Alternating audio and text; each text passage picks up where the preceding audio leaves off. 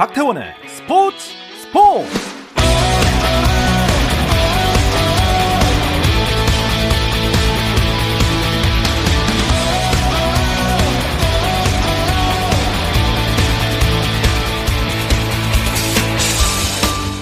스포츠가 있는 저녁 어떠신가요?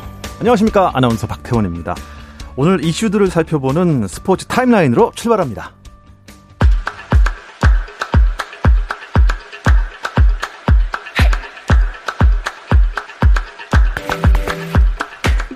이 시각 파울로 벤투 감독이 이끄는 한국 축구 대표팀이 수원 월드컵 경기장에서 레바논과의 카타르 월드컵 아시아 지역 최종 예선 A조 2차전을 치르고 있습니다.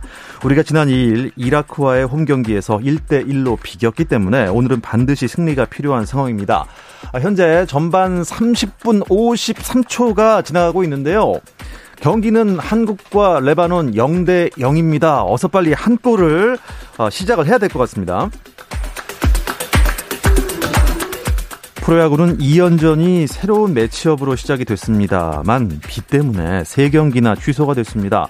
잠실 키움대 두산전, 수원 기아대 KT 그리고 인천 LG와 SSG의 경기가 우천으로 취소됐고 두 경기만 예정대로 열렸는데요. 2위 아, LG의 승차 없이 3위 올라 있는 삼성, 롯데를 홈으로 불러드렸습니다. 6회 초 현재 롯데가 대구에서 삼성에 3대 2로 한 점 앞서 있습니다. 아, 방금 한 점을 또 냈네요. 4대 2가 됐습니다. 창원에서는 NC 대 한화의 경기가 진행 중인데요. NC가 점수를 많이 냈습니다. 5회 말 현재 NC가 한화를 12대 1로 크게 앞서 있습니다. 국제축구연맹 FIFA가 브라질 방역 당국의 그라운드 진입으로 끝내 취소된 브라질과 아르헨티나의 2022 카타르 월드컵 남미 예선 6차전 경기에 대해 유감스럽다는 반응을 내놨습니다. FIFA는 이어 첫 번째 경기 감독관 보고서가 FIFA에 도착했다며 징계 담당 부서에서 분석한 뒤 적절한 절차를 거쳐 결론 내릴 예정이라고 덧붙였습니다. 전국체전을 개최할 예정인 경상북도가 오는 10월 8일 개막하는 제102회 전국체육대회와 제41회 전국장애인 체육대회 전 종목 경기를 무관중 경기로 연다고 밝혔습니다. 프로배구 신인 드래프트에서 대구여고 세터 박사랑이 전체 1순위로 친생팀 페퍼저축은행의 유니폼을 입게 됐습니다. 박사랑은 신장 175cm의 장신 세터로서 뛰어난 잠재력을 가진 유망주로 주목받아온 선수입니다. 페퍼저축은행은 특별 지명으로 6명을 선발할 수 있는데요.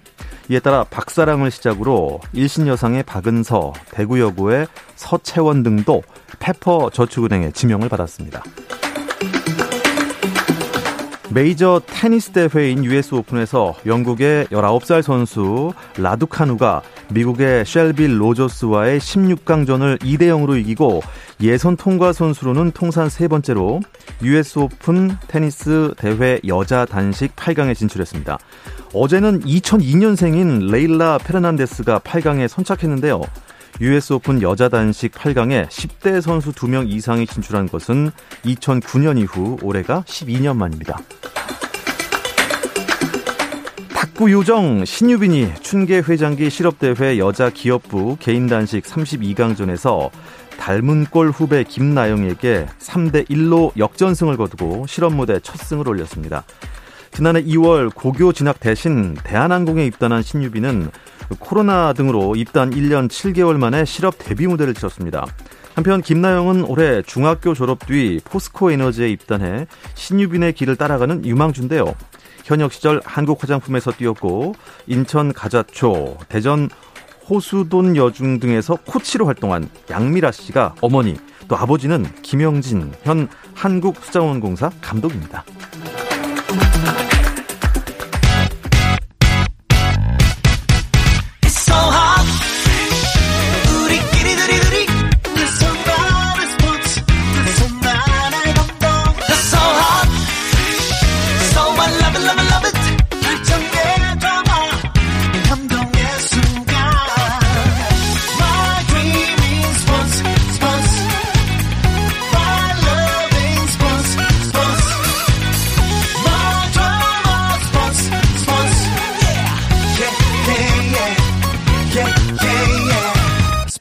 스포츠 스포츠 No problem. 화요일 저녁입니다. 화요일 저녁에는 이 두 분과 함께하고 있죠. 정 PD와 김 기자, 네, 정현호 KBS 스포츠 PD, 일간 스포츠의 김지한 기자 두 분 나오셨습니다. 안녕하세요. 안녕하세요. 네, 안녕하세요. 아, 어, 김지한 기자가 아, 시간을 굉장히 잘 지키는 기자예요. 네네. 그래서 이제 딱 방송 직전에 오시는데 네네. 오늘은 제가 15분 전부터 와서 TV를 보고 계시더라고요. 아, 네. 뭘 보고 있나 했더니 바로 저 경기 저희 네. 지금 스튜디오에 켜놨습니다. 파울로 벤투호의 A 매치죠. 예, 레바논과의 카타르 월드컵 아시아 최종 예선 네. 네. 두 번째 경기를 치르고 있습니다. 음, 이 꼭 이겨야 되는 경기죠, 이거. 그런데 지금 우리나라의 손흥민 선수가 종아리 근육 부상으로 아예 경기 출전도 못하게 교체 명단에서도 빠졌죠. 아이고. 아예 경기 가능 선수 명단에서부터 제외가 됐는데 거의 파열 직전까지 좀 위험한 부상이었다고 하더라고요. 아, 그러니까요. 네. 이 부분에 대해서는 이제 뭐 오늘 경기도 경기지만 앞으로 손흥민 선수의 일정에 있어서도 좀 중요한 부분이 될 것 같고 네. 레바논이랑 대한민국 모두 지금 최종 예선에서 1무 승부를 기록하고 있기 때문에 오늘 경기를 반드시 좀 잡아야 앞으로 경기 일정이 좀 수월해질 것 같습니다. 지금 수중 경기죠? 비가 좀 내리고 있나요? 네, 지금 수원, 수원 월드컵 경기장에 경기 전서부터 이제 많은 비가 내려가지고요. 좀 잔디 상황도 썩 그렇게 좋은 그런 상황이 아니고요. 네. 좀 선수들이 패스를 하면서 또는 움직임을 하는 과정에서 조금 그 몇 가지 좀 미스들도 지금 나오고 있는 예, 그런 분위기입니다. 근데 레바논이 지금 36분이 지난데도 아직 레바논에게 우리가 골문을 흔들지 못했다는 거는 레바논이 뭐 좀 준비를 단단히 하고 온 건가요? 뭐 2차 예선 때도 우리가 레바논을 만난 적이 있긴 하지만 오히려 당시에 있었던 주전 미드필더인 바셀 제라디가 어, 코로나19 밀접 접촉 명단이 되면서 명단 제외가 됐거든요. 그리고 이제 가장 큰 변화라면 역시 감독 교체겠죠. 레바논이 자말타하 감독이 이반 하색 체코 출신 감독으로 바뀌었는데 네. 거기다가 이제 뭐 침대 축구로 이제 유명한 레바논이 오늘은 그러지 않겠다라고 이제 선언을 했었는데 하색 네. 감독이 네. 한 25분쯤부터 비가 와서 그런지 슬슬 눕는 그런 모습이 좀 있었는데 제가 아까 보니까 그 레바논 쪽에서 공격을 하다가 이제 누워 있다가 자기한테 공격이 갑자기 벌떡 일어나는 부상이 아닐 수밖에 없는 그런 상황도 좀 있었고요. 네. 우리나라 계속 공격을 진행하고 있긴 한데 아직까지는 좀 파괴력 있는 결정적인 찬스가 음. 나오지 않아서 그 부분이 좀 아쉽긴 합니다. 그러니까 레바논이 네. 그러니까 아랍에미리트와의 1차전에서 0대 0으로 비겼거든요. 네. 그 경기를 복기해 보면은 슈팅 수에서 5대 14로 밀렸고요. 음. 또 점유율에서도 30대 70으로 밀렸는데 그러니까 무실점을 했단 말이에요. 그렇죠. 그것도 원정 경기에서. 네. 그래서 지금 되게 굉장히 분위기가 좀 좋은 상태에서 우리나라에 와서 또 그것도 수중전에서 만약에 레바논이 원하는 그런 결과를 낸다면 음. 우리 입장에서는 이 상당한 타격을 좀 입지 않을까 음, 아, 네. 굉장히 우려가 됩니다. 제가 고, 경기를 쭉 보고 있는데 공은 지금 뭐 레바논 진영에서만 거의 놀고 있어요. 그렇죠. 어, 계속 두드리고 있는데 열리지 않으니까 네. 조금 초조하고 답답한 표정의 우리 선수들입니다. 네. 어쨌든 뭐 전력상으로는 우리가 크게 앞서는 거 아닙니까? 그렇죠. 뭐 이제 그, 그거를 떠나 사실 레바논 쪽에서 좀 의아한 반응이 나오긴 했죠. 우리나라가 오늘 어, 조규성 선수가 원톱으로 나오고 나상호라든가 이재성 선수가 이제 측면을 굉장히 좀 많이 공략을 해주고 있는데 네. 이 부분에 대해서 레바논에서도 측면 수비를 좀 많이 밀집해서 수비를 하고 있는데 레바논 쪽에서 이런 얘기를 또 했습니다. 오늘 주심을 맡고 있는 사토 류지가 일본 주심입니다. 근데 이제 2019년 아시안컵에서 한국과 바레인과의 경기에서 우리나라 이겼을 때 당시 주심이라서 마음에 안 든다 이런 얘기를 하는데 사실 우리나라 입장에서는 네. 우리 경기에 일본 심판이 배정되는 게 더 마음에 안 들 수 있는 그런 네. 부분이잖아요. 네. 네. 이런 아, 근데 레바논이 오히려 마음에 안 든다. 그러니까 말이에요. 네. 예, 참 어쨌든 뭐 꼭 이겨야 되는 경기이기 때문에 아, 선전을 기원하겠고요. 방송 중간 중간에 축구 경기 어, 소식은 또 골이 터지는 대로 바로 네. 말씀드리도록 하겠습니다. 네. 우리는 이제 어, 일정을 마친 패럴림픽 결산을 좀 해보죠. 그렇죠. 어, 패럴림픽이 지난 일요일에 끝이 났죠. 정말 감동의 무대였고요. 우리 네. 선수단 금메달 2개, 은메달 10개, 동메달 12개를 따내면서 종합 41위로 어, 마쳤습니다. 네. 종합 성적은 좀 아쉬웠습니다. 하지만은 선수들 하나하나의 도전이 다 스토리가 있었고 다 정말 의미가 있었기 때문에 네. 마지막에 예, 큰 감동을 안기면서 어, 도쿄 패럴림픽을 음. 잘 마무리 어, 지었습니다. 네. 저는 사실 뭐 다른 건 관심 없고요. 우리의 보치아. 보치아 보치아. 네. 아, 보치아가 9회 연속 제패를 할 수 있을까 네. 궁금했습니다. 한, 그렇죠. 했죠? 맞습니다. 그 올림픽 9연패의 과정이 좀 굉장히 극적이었죠. 4대 1로 그렇죠. 네. 무난하게 금메달을 딸 줄 알았는데 마지막 엔드에서 3점 내주면서 이제 타이브레이커 연장에 가게 됐는데 연장전 내내 좀 끌려다녔어요. 일본의 드로우에 좀 끌려다녔는데 마지막에 최예진 선수의 막판 드로우가 굉장히 좀 효율적이었고 음, 네. 그 이후에 이제 보치아 경기 규칙상 그 공을 더 가깝게 가기 위해서 일본 선수들이 세 번 연속 드로우를 했는데 조금씩 조금씩 빗나가면서 결국 우리나라가 9회 연속 금메달 따냈고 같이 했더니 정호원 선수가 원래 되게 잠도 잘 자고 태평한 성격인데 경기 전날 코치의 증언에 따르면 잠도 못 자고 아, 아 나 때문에 경기를 망치면 어떡하지 이런 걱정이 올 정도로 굉장히 어. 어, 좀 부담감이 많았던 네. 것 같더라고요. 그 부담감을 이겨냈다는 점에서 굉장히 축하를 그러니까 해주고 싶어요. 저는 이 경기 볼 때 그 예전에 평창 올림픽 때 우리나라 그 여자 컬링 아, 대표팀이 아, 일본을 이겼을 때그 음. 그 감동을 저는 좀 느꼈거든요. 이날 경기도 한일전이었어요. 아 그러니까요. 네네. 공교롭게 우리가 일본을 꺾고 또 이렇게 보치아 9연패를 마지막에 이렇게 또 달성한 것도 참 인상적이었는데 맞습니다. 저는 또 개인적으로 이 경기 끝나고 나서 시상식이 또좀 눈길을 음. 모으더라고요. 네. 이 선수들뿐만 아니라 이 같이 이제 경기를 이제 도와준 그 보조원들, 그러니까 음. 뭐 최진 선수와 이제 김한수 선수 같은 경우는 어머니가 함께 했고요. 네. 또 정호원 선수는 이문영 코치가 경기 파트너로 나섰는데 네. 이 보조원들이 함께 이 메달을 이 목에 건 모습. 음. 아, 이것도 상당히 저는 굉장히 좀 인상 깊게 봤고요. 네. 어쨌든 우리나라가 참 부담이 정말 컸을 텐데 그것도 이 폐막 하루 전날이었죠. 그때 정말 감동적인 그런 금메달을 따내서 네. 참이 박수를 보내고 싶습니다. 그렇습니다. 특히 보치아는요. 어, 패럴림픽 할 때만 보치아 보치아 하지 마시고 4년 어, 내내 보치아 보치아 해주셨으면 좋겠습니다. 아, 그러니까 예, 네. 많은 관심 부탁드리겠습니다. 네. 아, 두 분은 또 어떤 장면들 또 기억에 남으신가요? 어, 저는 이 좌식 배구라는 종목이 있었는데 이 이란의 메흐자드 선수가 키가 2m 46, 굉장히 장신이거든요. 이 선수가 이제 소위 말하는 거인병에다가 이제 사고로 불우한 환경까지 있었는데 이걸 딛고 금메달을 따냈는데 이 좌식 배구가 경기가 제가 중계를 나갔다 깜짝 놀란 적이 있습니다. 2014년 어. 인천 아시아 장애인 아시안 게임 때였는데 좌식 배구니까 다 앉아서 하잖아요. 경기 끝나니까 다 일어나는 거예요. 그래서 음. 뭐지 이랬는데 네. 그러니까 장애가 있는 선수들이 있고 비장애 조금 장애가 약한 선수들도 있는데 같이 이제 즐기기 위해서 이제 앉아서 하다가 경기 끝나면 어떤 선수는 일어나고 어떤 선수는 계속 앉아 있고 이래가지고 뭐지 이거 배구인데 왜 갑자기 일어나지? 이랬던 기억이 나는데 이날 어, 금메달 결정전 때 경기 끝나고 우르르 일어나면서 이제 그 장애가 있는 선수들을 같이 부축해주는 아. 그런 모습이 좀 굉장히 이색적이었죠. 네. 저는 개인적으로 그 탁구 경기 보신 분들은 아마 이 장면을 많이 좀 잊지 못하실 것 같은데요. 그 양팔이 없던 그 이집트 선수. 아 맞아요. 하마드, 예, 하마드투 선수. 거의 뭐 개막식 하자마자 그 다음 날인가 나왔어요. 맞아요. 맞아요. 또 우리나라 선수랑 또 대결을 했었고요. 네. 어, 이 선수가 이 10살 때 이제 기차 사고로 이제 두 팔을 잃어서 그 이후에 이제 탁구를 통해서 말 그대로 이제 재활의 의지를 다지고 결국에 또 패럴림픽에 리우 대회 이후에 또 이렇게 2회 연속으로 나섰는데 네. 아, 정말 이 패럴림픽에 나서기까지의 그런 과정들, 노력들, 뭐 눈물, 아. 땀 예, 이런 부분들을 참 이렇게 곱씹어 보면은 참이 음. 선수의 이 스토리도 참 이 뭔가 눈물겨웠고요. 음.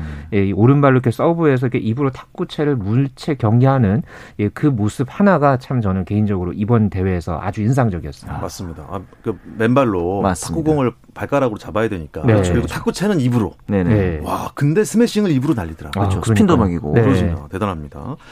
아, 우리나라 이번에 패럴림픽에서 육상이나 수영에서 조금 성적에 기대 못 미친 점이 있어서 네. 여기에 대해서는 조금 분석이 필요할 것 같아요. 그렇죠. 이제 사실 유병훈 선수, 전민재 선수 그리고 수영에서는 조기성 선수 유명한 선수들이죠 패럴림픽에서는. 근데 그렇죠. 반대로 얘기하면 이런 스타들이 계속 나오고 있다는 건 그만큼 이 선수들을 어, 뛰어넘을 만한 새로운 유망주들이 나오지 않고 있다는 점에서는 뭔가 새로운 패럴림픽을 이끌어갈 유망주들이 필요하지 않을까 이런 걱정은 음. 저도 좀. 그러니까 이번 대회에 나선 선수들의 그러니까 우리 그 팀 코리아 선수단의 평균 나이가요 40.5세라고 아, 합니다. 예. 이게 지금 15명 이상 출전한 나라 중에서는 평균 연령이 가장 많다고 하고요. 음. 어, 그렇다 보니까 이번 대회가 물론 감 감동과 뭐 여러 가지 스토리를 낳았다고는 하지만은 예, 또 그러면서 한편으로는 또 이 장애인 체육의 이 또 다른 이면, 그러니까 음. 과제를 또 한번 확인했다. 뭐 이런 또 지금 음. 이 목소리도 있습니다. 어쨌든 세대 교체가 지금 꼭 필요한 시기라고 그렇죠. 생각이 됩니다. 또 한편에 어떻습니까? 이 전문적으로 음. 어, 장애인 체육계를 한층 업그레이드 시킬 만한 음. 전문가가 좀 더 필요할 것 같아요. 그렇죠. 사실 이 장애인 체육에 종사하는 이 스포츠 선수들의 90%가 중도 장애인 그러니까 어, 선천적으로 태어나지 않고 중간에 사고 등으로 장애인이 되는 경우기 때문에 네. 저 이번에 그 탁구의 주영대 선수도 사실 어, 재활 과정에서 스포츠를 시작했잖아요. 이런 과정처럼 중도 장애인의 경우에는 굉장히 뭐 시리에 빠지는 그런 경우들도 많을 텐데 이 부분을 좀 스포츠를 통해서 좀 긍정적인 면으로 승화할 수 있는 그런 전문 인력이 필요하지 않을까 생각이 듭니다. 그러니까 기본적으로 뭐 나이, 옅은 선수층 뭐 이런 이야기만 할 게 아니라 네. 예, 시스템부터 어느 정도 좀 갖추어야 한다는 그런 지적이고요. 그러니까 그런 어떤 전문성 있는 인력 보강을 통해서 조금 더 이 우리 장애인 스포츠가 체계적으로 음. 관리를 했 으면 하는 그런 좀 필요성이 느껴지고 있습니다. 두 분은 뭐 스포츠계 종사하시는 분으로서 네. 이 패럴림픽을 바라보는 눈빛이 남다르실 텐데 이번 패럴림픽 어땠고 또 어떤 과제를 남겼는지 한 말씀씩만 좀 부탁드릴게요. 네, 저는 뭐 일단 기본적으로 코로나19 상황에서 우리 그 패럴림피언들이 도전을 했고요. 네.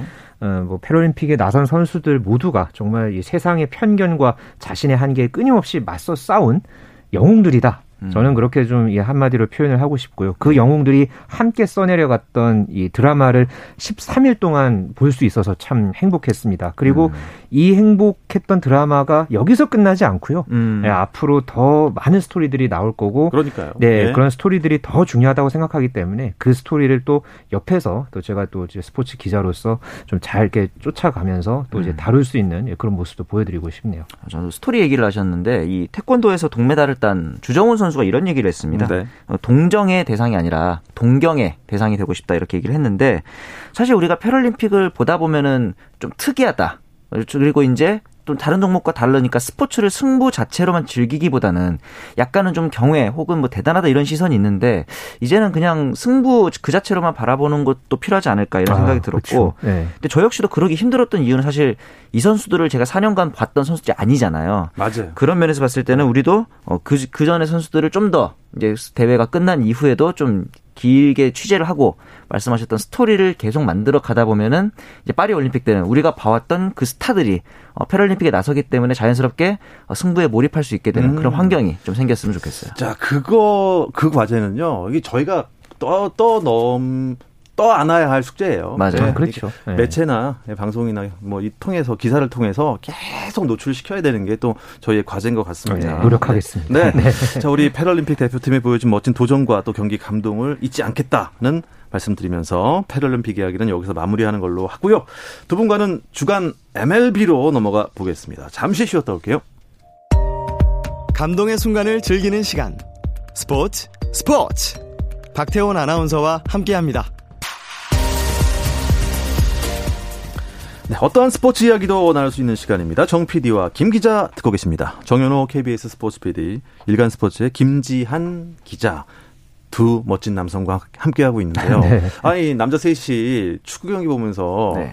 이거 막 소리 지르고 해야 되는데. 맞습니다. 지금 상황이 어떻습니까? 아, 딱히 소리를 지를 만한 상황이 없었죠, 지금. 그러니까요. 자, 저는 이렇게 그 우추 네. 수중전의 경우에는 좀 포스트 플레이가 필요하다라는 생각인데, 뭐 조규성 선수가 오늘 원톱으로 출전을 했지만 좀 더 몸싸움이라든가 이런 부분에 있어서는 좀 더 포스트 플레이에 능한 공격수가 필요하지 않을까 이런 걱정도 좀 듭니다. 네, 지금 전반 어, 네, 지금 결정적인 슈팅이 하나 있기는 했는데, 지금 네네. 전반 거의 이제 추가 시간이, 어, 어, 아이고, 네, 결정적인 순간이. 네, 이렇게 된다니까요. 네, 네, 네. 방금 건 들어갔어야 되는 거 아닌가요? 네, 그렇죠. 그렇죠. 아, 그러니까 저런 어떤 세밀한 플레이에서 저렇게 이제 만들어가는 그런 어떤 과정들이, 네. 그러니까 좀 있었는데 마무리가 지금 좋지 않았던 그런 장면이 좀 전반이 계속 나왔거든요. 네네. 예, 후반에는 또 이제 뭐 황의조 선수도 아마 좀 투입이 될 가능성이 있고 네. 좀 뭔가 이제 그런 경기를 좀 풀어갈 수 있는 예, 선수들의 역할이 조금 더 필요해 보입니다. 네. 자, 어, 전반전은 뭐 이렇게 끝이 날 것 같습니다. 네. 추가 시간 4분이고요. 지금 48분 40초 지났으니까 한 20초 남았는데. 네, 만원의 골키퍼는 또 누워 있습니다. 예. 자, 저희 아. 방송 말미에 네. 다시 한번 축구 얘기를 해 보겠고요. 메이저리그 이야기 넘어가겠습니다. 주간 MLB. 야, 드디어 마침내 at least 그 여러 가지 뭐 동의어가 많은데 네. 이 표현을 다 쓸 수밖에 없는 류현진 선수의 13승이 나왔습니다. 아 정말 류현진 선수가 6이닝 동안 3피안타 무실점 뉴욕 양키스 상, 상, 양키스를 상대로 아주 그 괴물 모드로 이제 다시 돌아왔습니다. 네. 아 이러면서 시즌 13승째를 어, 거뒀고요. 이렇게 되면서 평균 자책점은 3.77로 내려갔고 현재 아메리칸 리그 다승 선두에 있는 양키스의 게릿 콜과는 지금 1승 차로 네. 예, 좁히는 데 성공을 했습니다. 어, 일단 오늘 경기에서는 이 류현진 선수가 어, 이제 다양한 그런 또 구종을 이제 갖고 나왔는데 네. 이 중에서도 이 슬라이더를 22개를 던졌습니다. 음. 그리고 체인지업을 21개 던졌고 그러니까 본인의 주무기보다 슬라이더를 조금 더 많이 예, 이제 비율을 이제 높여서 던진 게 좀 눈길을 예, 끌었고요. 네. 어, 지난달 4일 클리블랜드전 이후에 6경기 만에 무사사구 경기를 한 것도 아주 예, 의미가 있던 그런 경기였습니다. 어, 유현진 선수의 오늘 피칭 분석을 잠깐 해보면 네. 슬라이더가 많아진 이유가 뭘까요? 그 전까지도 이제 주로 유지한 레퍼토리가 패스트볼에다가 체인지업 그리고 간혹 커브를 썼고 사실 슬라이더보다는 어, 컷 패스트볼을 좀 많이 던지는 편이었는데 아, 그렇죠. 네. 그 전까지 항상 좀 문제가 컷 패스트볼이나 체인지업이 가운데로 몰린다. 이런 상황에서 주무기인 컷 패스트볼보다 좀 더 무브먼트가 많은 슬라이더를 사용하면은 이제 타자들 입장에서는 음. 좀 대응하기가 어려워지는 그런 부분을 노린 것 같고 그 전까지 계속 지적됐던 부분이 소위 말하는 이 퐁당퐁당 류현진답지 않게 기복이 좀 많았다. 아, 그렇죠. 이런 네. 지적이 좀 있었는데 분명히 류현진 선수도 그 사실을 알아서 오늘은 좀 초반부터 전력 투구를 했다 그래요. 경기 후 인터뷰를 보면은 모든 구종에 대해서 가장 힘이 좋게 세게 던졌고 투구수 신경 쓰지 않고 그냥 전력 피칭했다. 이렇게 얘기하는 거 보면은 어, 앞으로 이제 만약에 류현진 선수가 어, 컨디션 조절을 하지 않고 전력 피칭을 한다면은 어느 팀이든 좀 무실점 혹은 뭐 퀄리티 스타트 이상으로 막을 수 있는 음. 능력은 충분히 보여준 것 같습니다. 그러니까 이를 악물고 오늘 세게 던진 거 아닙니까? 그렇죠. 예. 네. 근데 이 오늘 6이닝 동안 던졌고 네. 어, 삼진 6개 잡았고 무실점했고 13승 했고 네. 다 좋은데 89 정도 던지고 내려왔어요. 네. 요거는 조금 의심스러운 그, 부분이 있어요. 본인이 조금 이제 몸에 작은 무리가 왔었다고 하더라고요. 경기 음. 끝나고 나서. 그래서 이제 무리하고 싶지 않아서 어 이제 코칭 스태프와 상의해서 공을 넘겼다라고 이제 그렇게 표현을 했는데요. 네. 뭐 여기에 대해서 이 캐나다 매체들이 먼저 관심을 보였습니다. 류현진 선수의 몸 상태에 대해서요. 이 캐나다 스포츠넷에서 이 류현진의 팔에 통증이 있는 건 불행한 결과다. 이렇게 음. 또 표현을 했고 이 MLB.com의 토론토 담당 기자도 류현진의 상태에 대한 소식 소식에 귀를 기울이고 있다 이렇게 음. 밝혔지만 일단 본인은 무리가 없다고 했습니다. 네. 하지만은 네. 이제 다음 경기가 사실 또 문제거든요. 그러니까 음. 류현진 선수가 이번에는 5일 쉬고 나왔는데 이 다음 경기가 지금 예상일로는 네. 지금 12일 볼티모어와의 원정 더블헤더 출격이 현재로서는 유력합니다. 그렇죠. 그러니까 나흘 쉬고 등판을 하거든요. 음. 그러니까 지금 토론토가 순위 싸움을 지금 하고 있는 상황이기 때문에 류현진 선수가 좀 이 추가적인 어떤 음. 휴식을 받고 어떤 뭐 뛸 수 있는 그런 명분은 없는 상태입니다. 때문에 음. 류현진 선수가 나흘 동안 참 얼마만큼 또 이 몸 관리를 잘하고 나올지 어, 좀 지켜봐야 되겠습니다.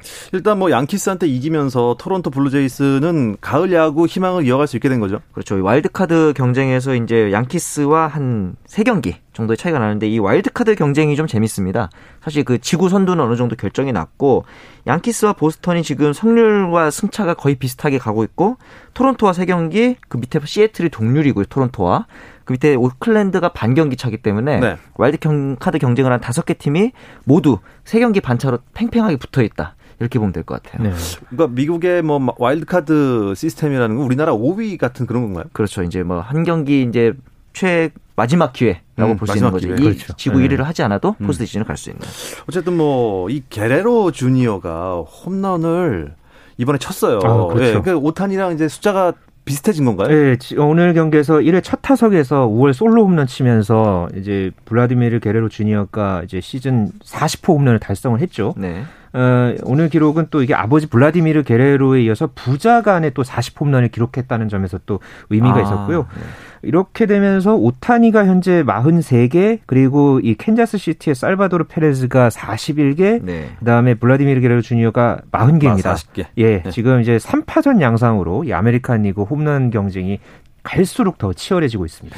오타니는 그 전날에 네. 100개가 넘는 공을 던지고 그렇죠. 그 다음 날 또 홈런 치고 타자예요, 투수예요. 아, 그런데 최근에 오타니의 페이스가 좀 심상치 않은 게 네. 홈런은 물론 43개를 쳤지만 9월 들어 타율이 1할 때입니다. 네. 이 부분에 대해서는 역시 좀 체력적인 문제가 아. 있는 게 아닌가. 이런 걱정도 좀 나오고 있어요. 아, 좋습니다. 과연 음. 홈런왕은 누구에게로? 어, 게레로? 음. 글쎄요. 네, 네, 자, 우리나라 선수 이야기로 다시 돌아오겠습니다. 김광현 선수가 최근 등판해서 좀 많이 안 좋았어요. 네, 지난 5일에 미러키와의 경기였죠. 이 경기에서 2이닝을 못 채웠습니다. 네. 네 1과 3, 3분의 2이닝 만에 이제 강판을 당하면서 이 메이저리그 데뷔 후에 선발로 나선 경기에서는 2이닝도 버티지 못한 이 첫 번째 경기가 네. 이제 됐고요. 본인 스스로도 경기 끝나고 나서 전체적으로 안 좋았다고 말했습니다. 음. 어, 뭐 몸에 문제가 있었던 건 아니었지만은 뭐 로케이션 문제 또 뭐 공이 전체적으로 이 가운데로 몰리면서 장타 볼넷을 내줬다 어, 음. 어, 이렇게 이야기를 했는데요. 어, 김광현 선수 다음 등판 경기가 LA 다저스와 대결을 합니다. 맞습니다. 이 다저스와는 김광현 선수가 처음 만나거든요. 음. 게다가 지금 이 다저스가 또 이제 지구 선두 경쟁을 또 하고 있는 상황이기 때문에 네.